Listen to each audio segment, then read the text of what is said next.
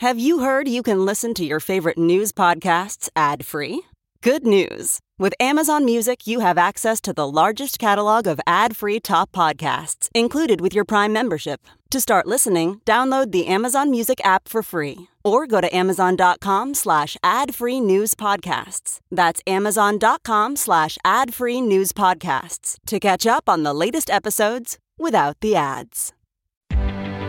Reporter's Notebook. I'm Steve Futterman. If you're a baseball fan, you might consider today an unofficial holiday. It's opening day. Up until the 1980s, baseball was generally considered the nation's most popular sport, but that slowly changed.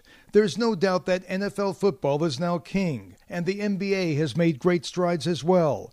Baseball is still big, but not as dominant as it once was. People often complain the games take too long.